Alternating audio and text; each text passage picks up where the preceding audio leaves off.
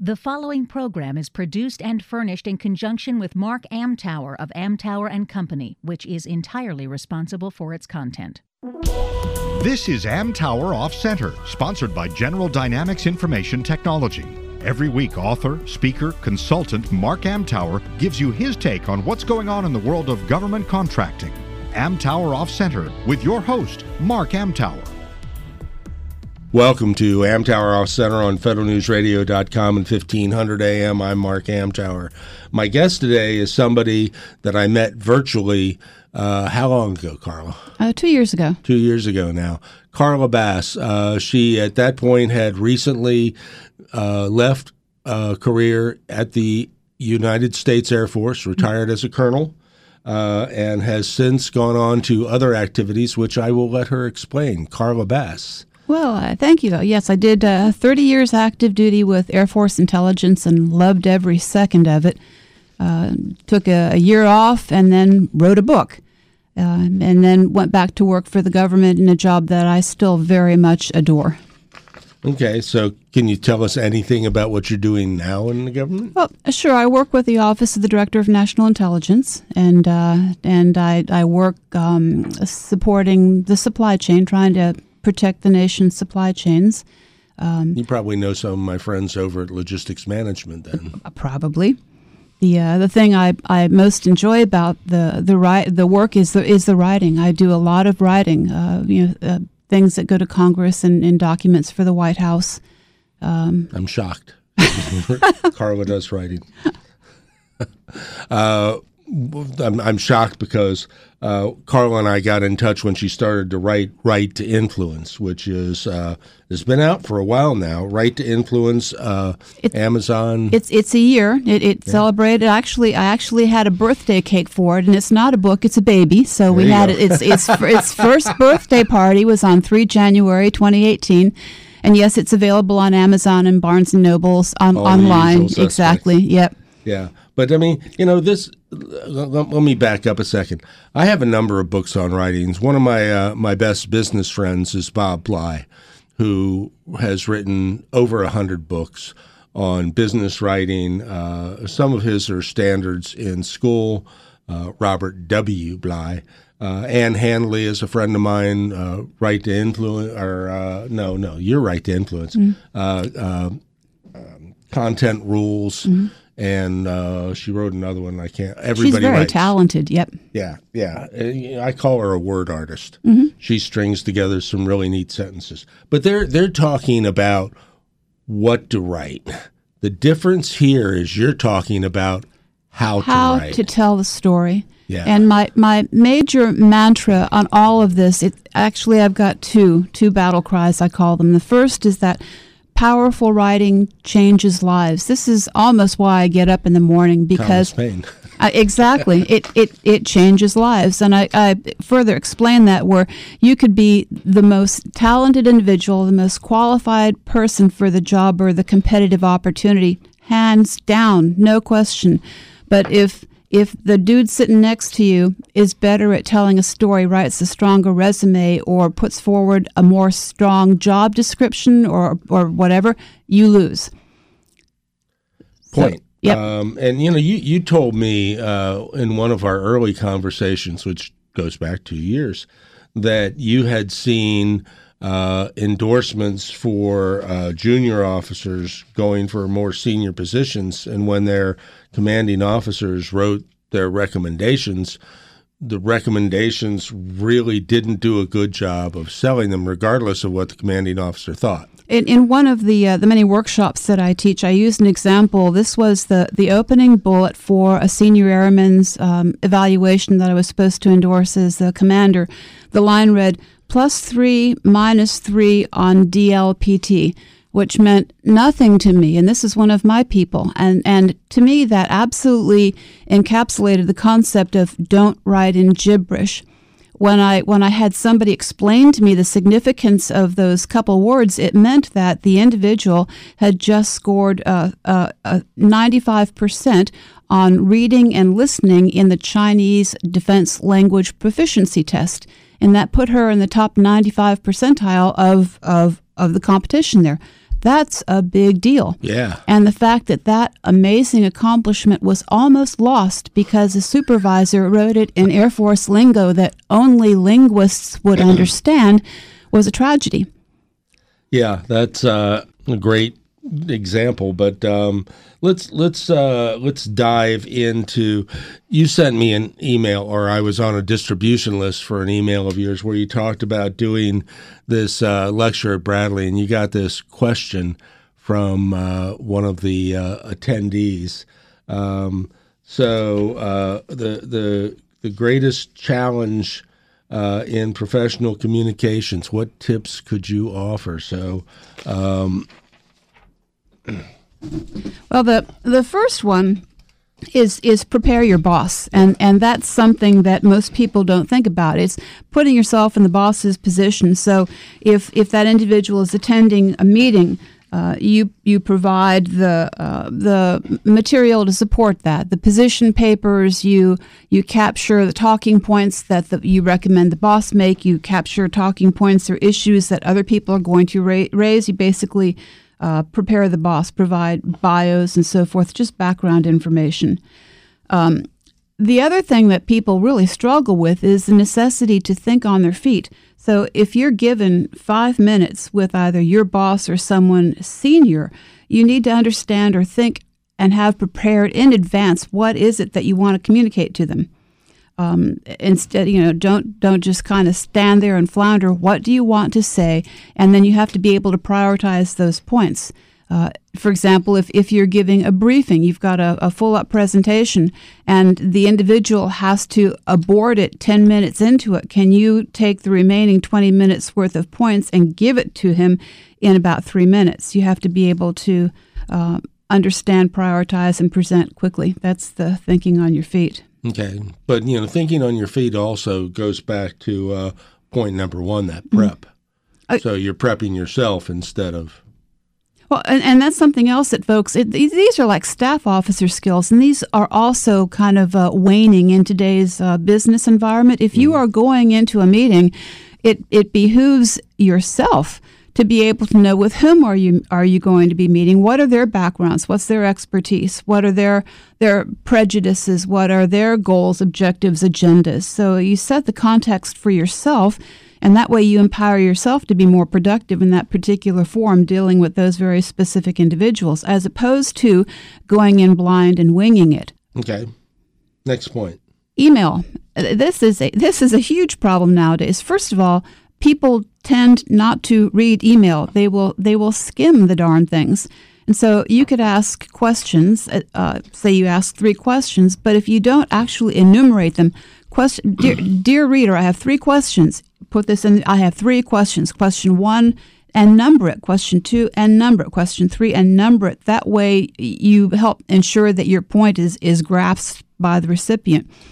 So likely to be answered. well, well, exactly. So the, the two points. One is if you are if you are on the receiving end of an email, slow your world down, take a breath, and actually read it. It's an intended communication. Do the author the the um, the, the courtesy of actually reading what he's communicating.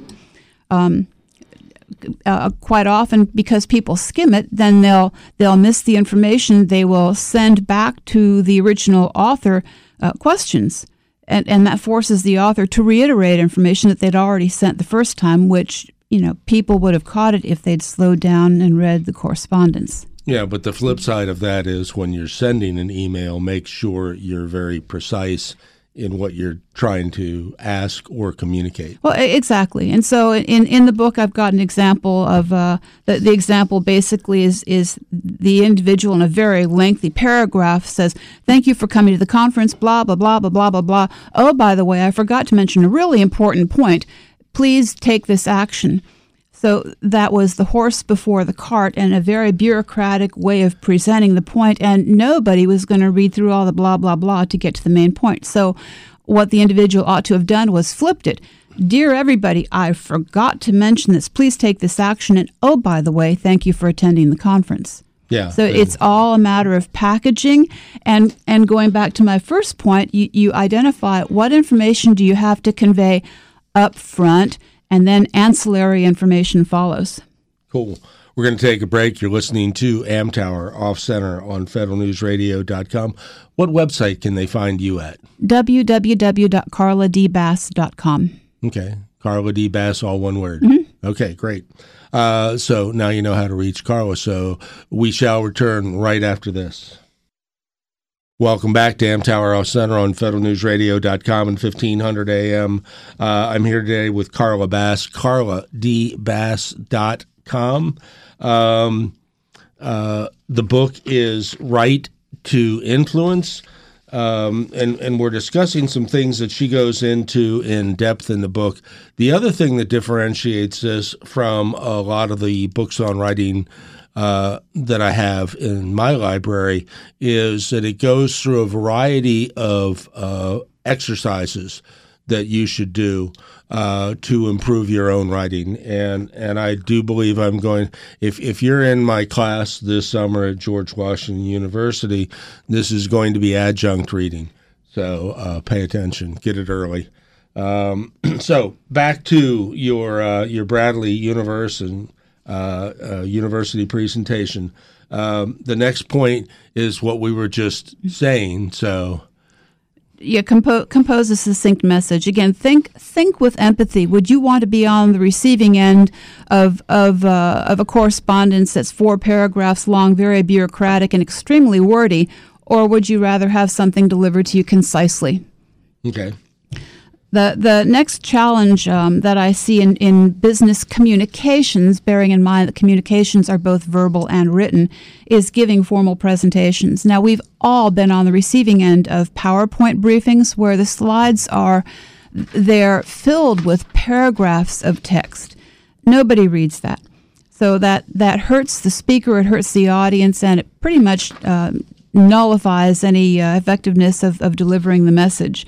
So the point there is is write in bullets. The the slides are supposed to be guideposts to help the briefer tell a story, not the text. Not the text. It's supposed to guide the, the audience to a point. Um, you know, you just don't don't lambast them with too much text on a slide.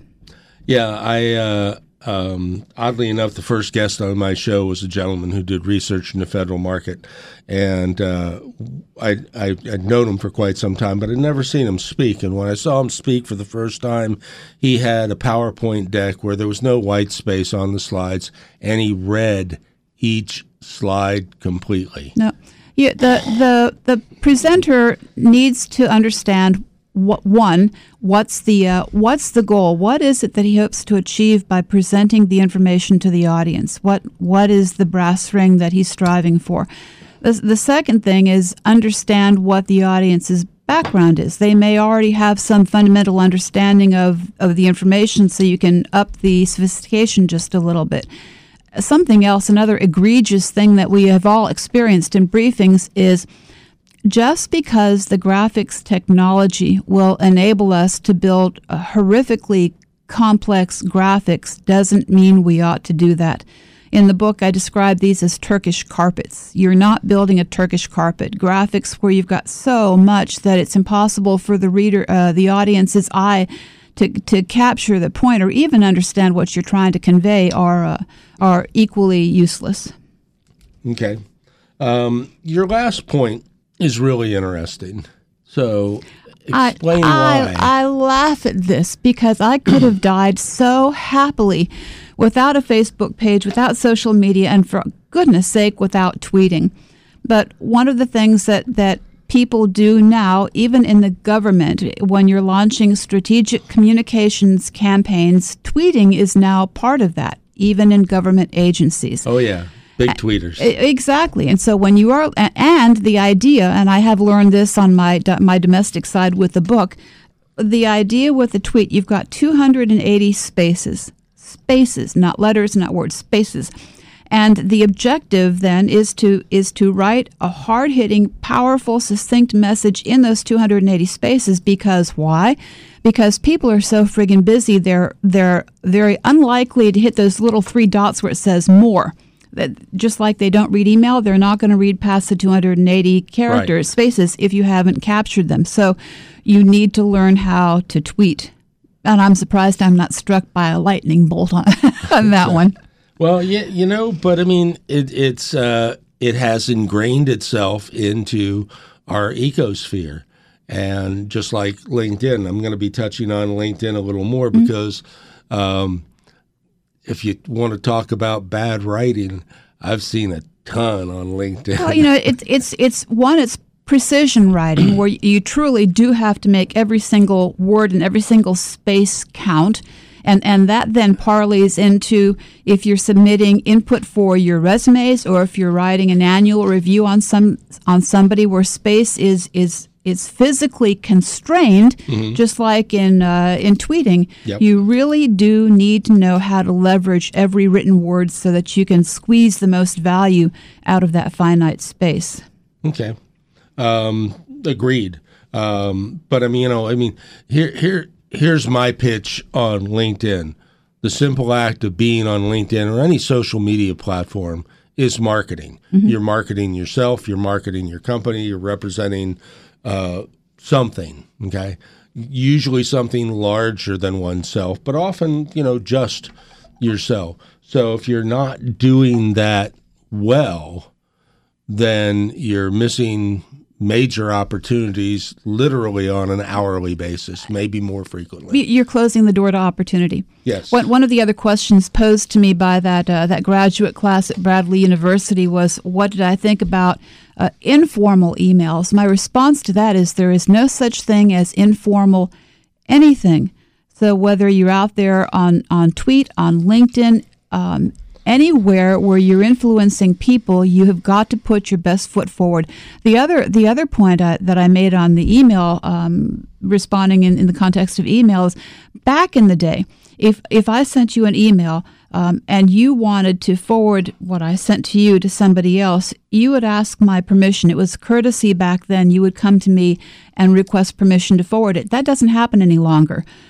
So so anything that you put down in writing you have to make sure th- i mean it's representing you it is your reputation it is your thumbprint this this reflects you and there's no telling where that that little communication is going to go Point. All right. So um, this applies virtually to any form of communication. And because social media has become so pervasive, how destructive can this be to one's career, to one's reputation, if they do it consistently on a poor basis?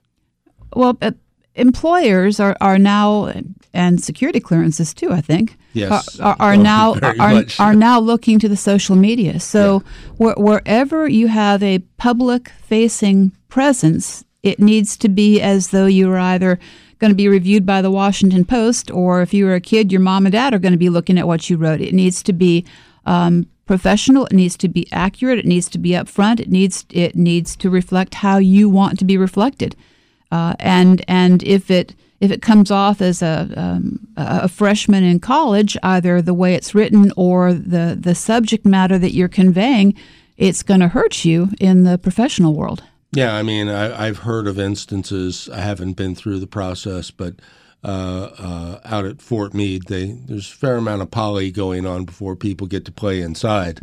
Uh, so, you know, one of the questions has been occasionally, "What did you mean when you tweeted this out four years ago?" And there's no prep for that. Oh no, no, no. But but people now, especially you know high school, maybe junior high school, high schoolers, they they need to know now that that people can look back at what they're saying now, uh, four years or five years from now, and, and they'll have to they'll have to speak to it. Yes, especially our, our friends at NSA are quite astute at uh, uh, uh, digging out stuff. So.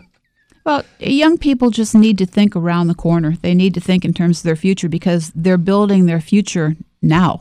Yeah, and and you know your your uh, the the question you got about informal communications on on social. Well, you know, I mean, I I suppose Facebook is you know more familial, uh, you know, friends sharing that kind of thing, but you still have to think about how you're presenting. Oh, exactly.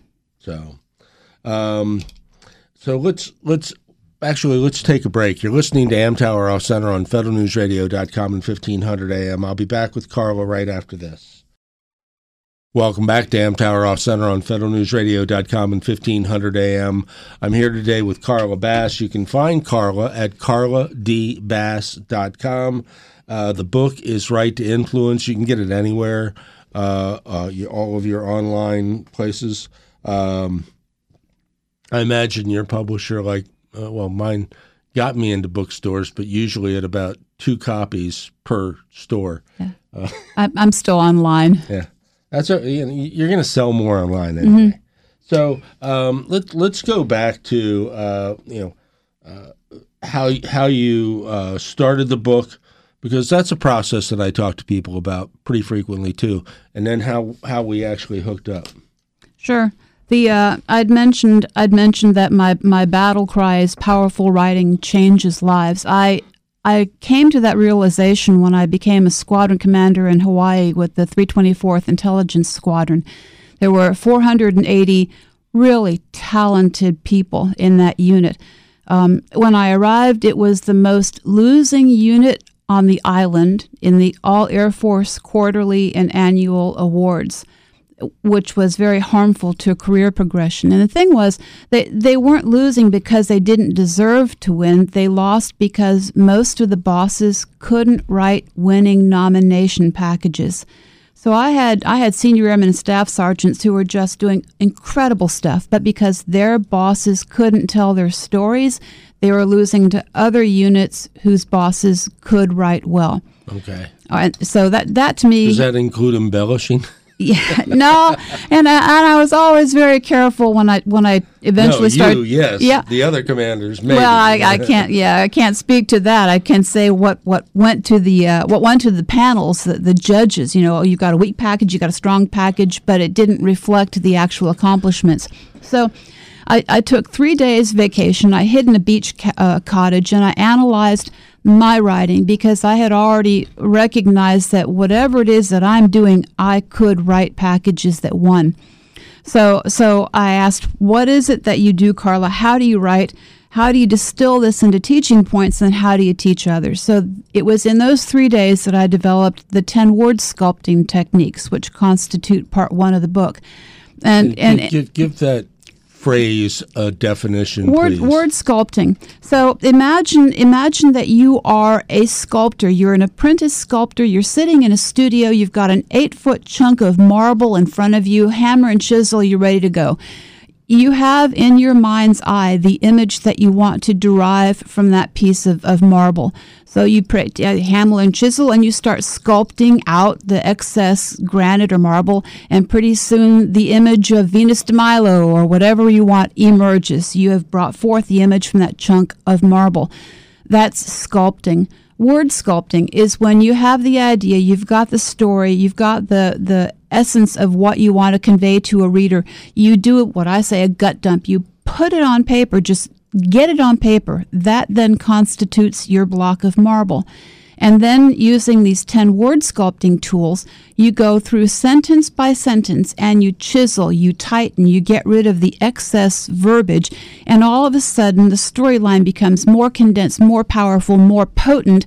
And you also um, uh, save space. You, you've earned back more valuable space in which you can tell more of your powerful story. That's word sculpting.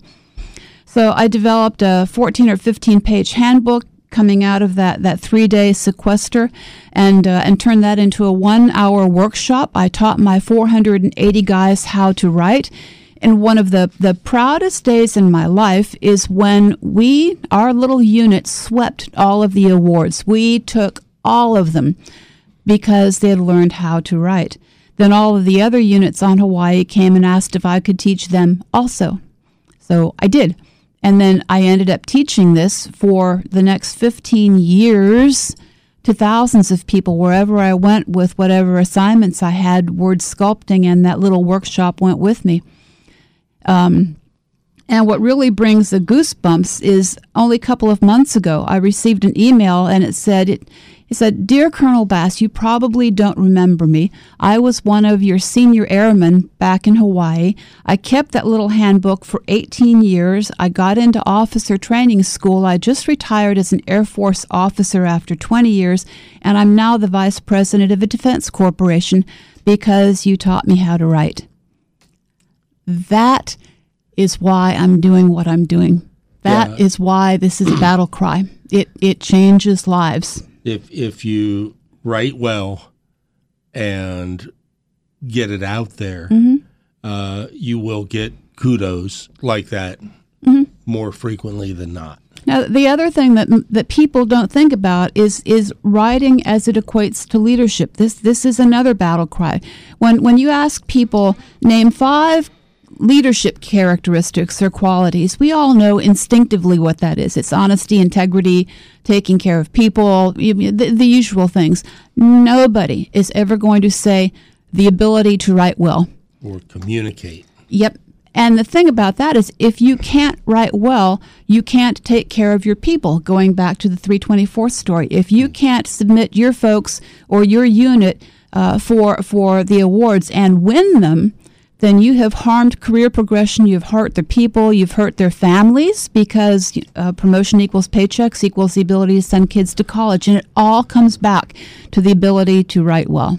Do you know John Keegan by any chance? Does that name ring a I, bell? I know the name. Okay, so you know who he is. He's a, a military instructor at Sandhurst who's written just some marvelous books over the years.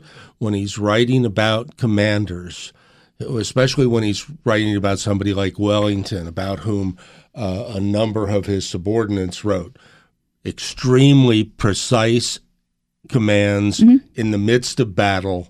You know, he's riding around, scoping things out on near, not on the front line, but near the front line, so he can orchestrate. But his orders were so precise that people were writing about them 20 years later. Great books. I like Keegan. Pre- precision. I'm not a sports person, but I had to laugh. Uh, I was listening to, uh, I forget where I was, but listening to some uh, talking heads. The issue was the definition of the word catch in the context of football. Yeah, There was some controversial play, and, and the question was did this individual catch, was it a real catch? And, and one of the commentators had mentioned that, that they were going to have to, uh, to rewrite that part of the regulation because it wasn't clear. They were going to have to rewrite with precision and clarity the definition of the word catch. So I had to laugh at that. Yep, there's there's right to influence, precision, clarity, and it, it even dis- defines football terms. you know, it, it applies everywhere.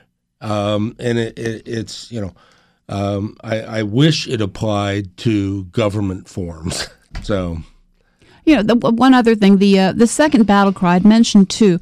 Writing like this is definitely. I mean, it's obviously important for leadership and taking care of people.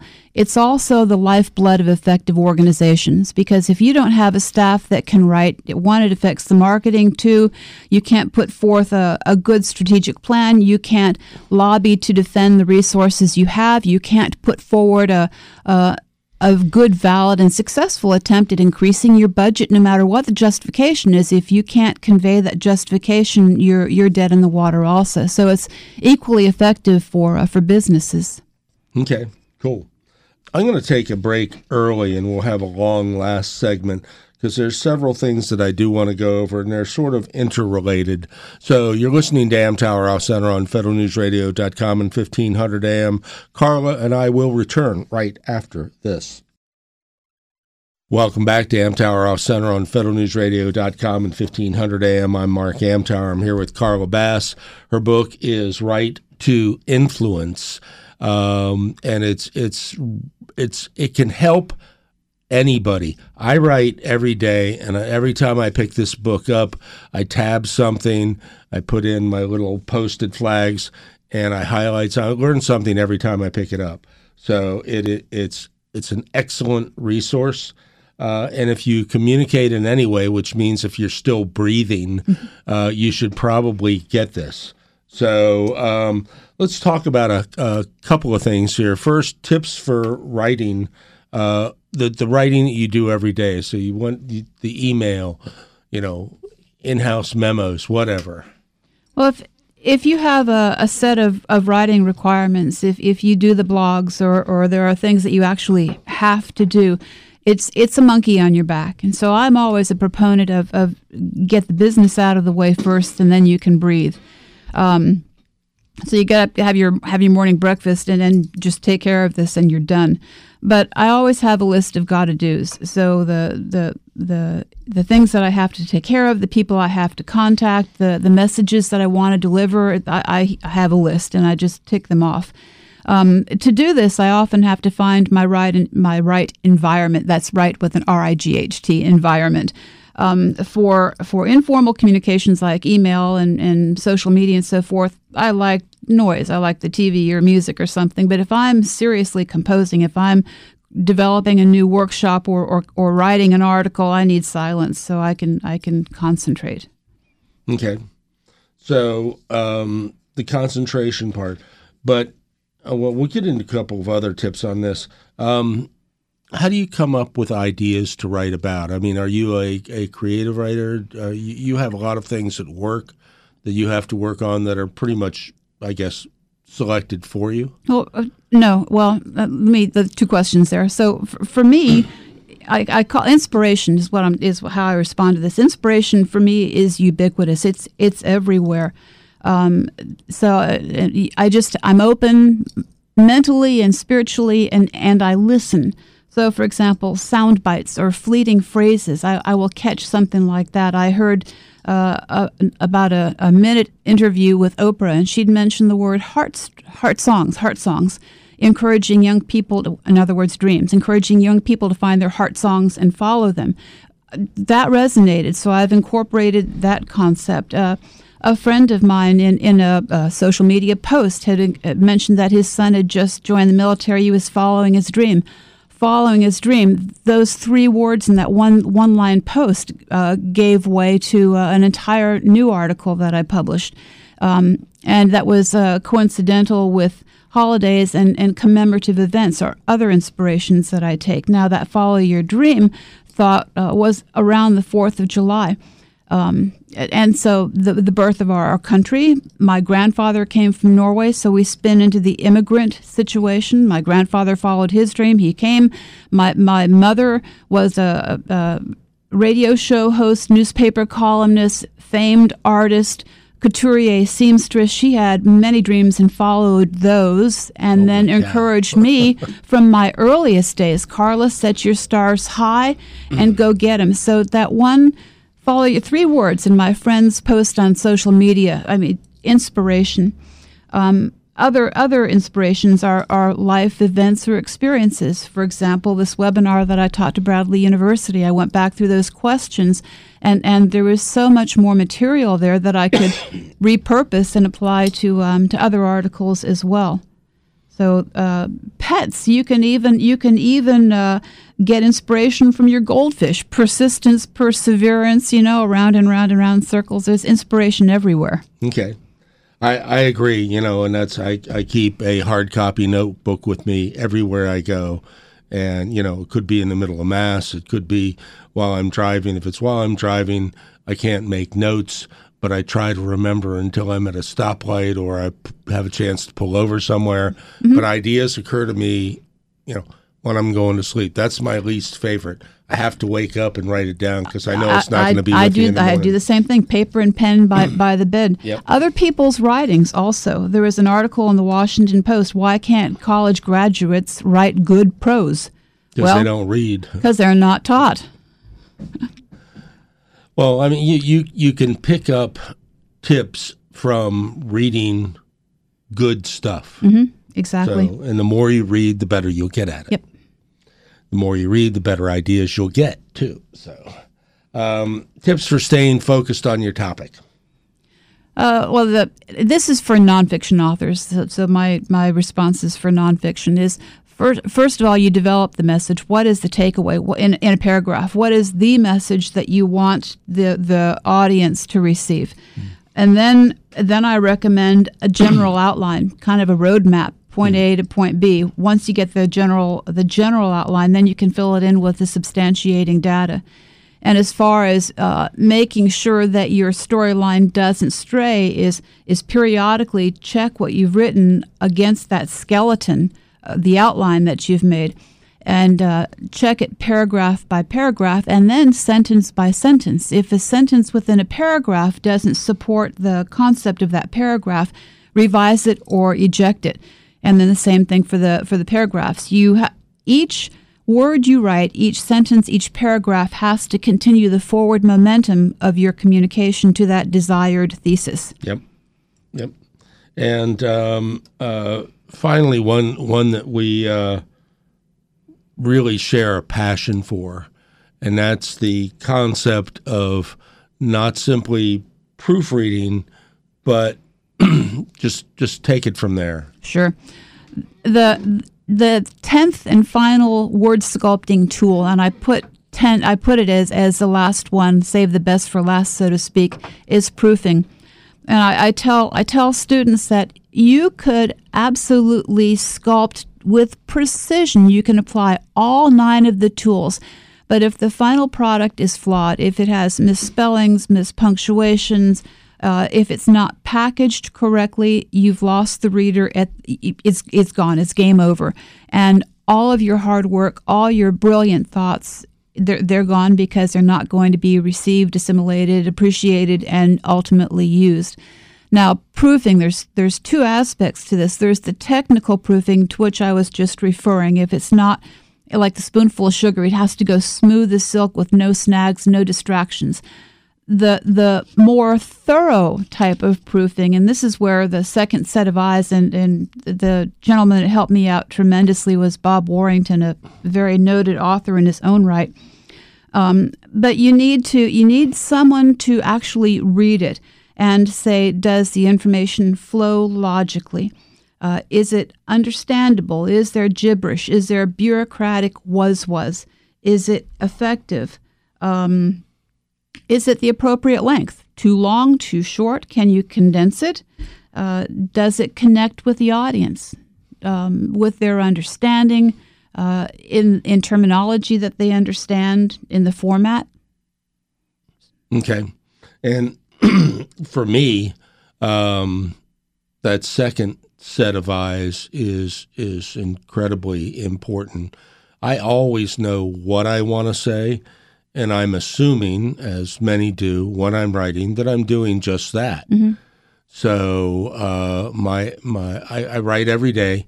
Uh, I'm not always as precise as I need to be. So that second set of eyes can do things. You know, it, it brings a perspective that you can't bring. It, it does, but you you also you also need to be open to the the criticism that that second set of eyes will offer uh, you know, open with your defenses down. So if they say, I'm sorry, but this part of the baby is ugly, you have to be willing to accept that and grateful for that news and then adjust as necessary. Mm-hmm. Cool. Um, so let's let's let's uh, get some some basic thoughts here for people to proceed. Um, we all write one way or another, even if it's an email or let uh, let's let's go even more mundane. Mm-hmm. You see a post on a social media site, a comment or a, a, an article and a comment on a, a group in LinkedIn, and you want to say something. Um, how much time effort do you put into that? Um, what what what advice could you give to to somebody to to be, you know, quick and get their point across? Um, correctness in, in punctuation and spelling, precision. Um, know what you want to say.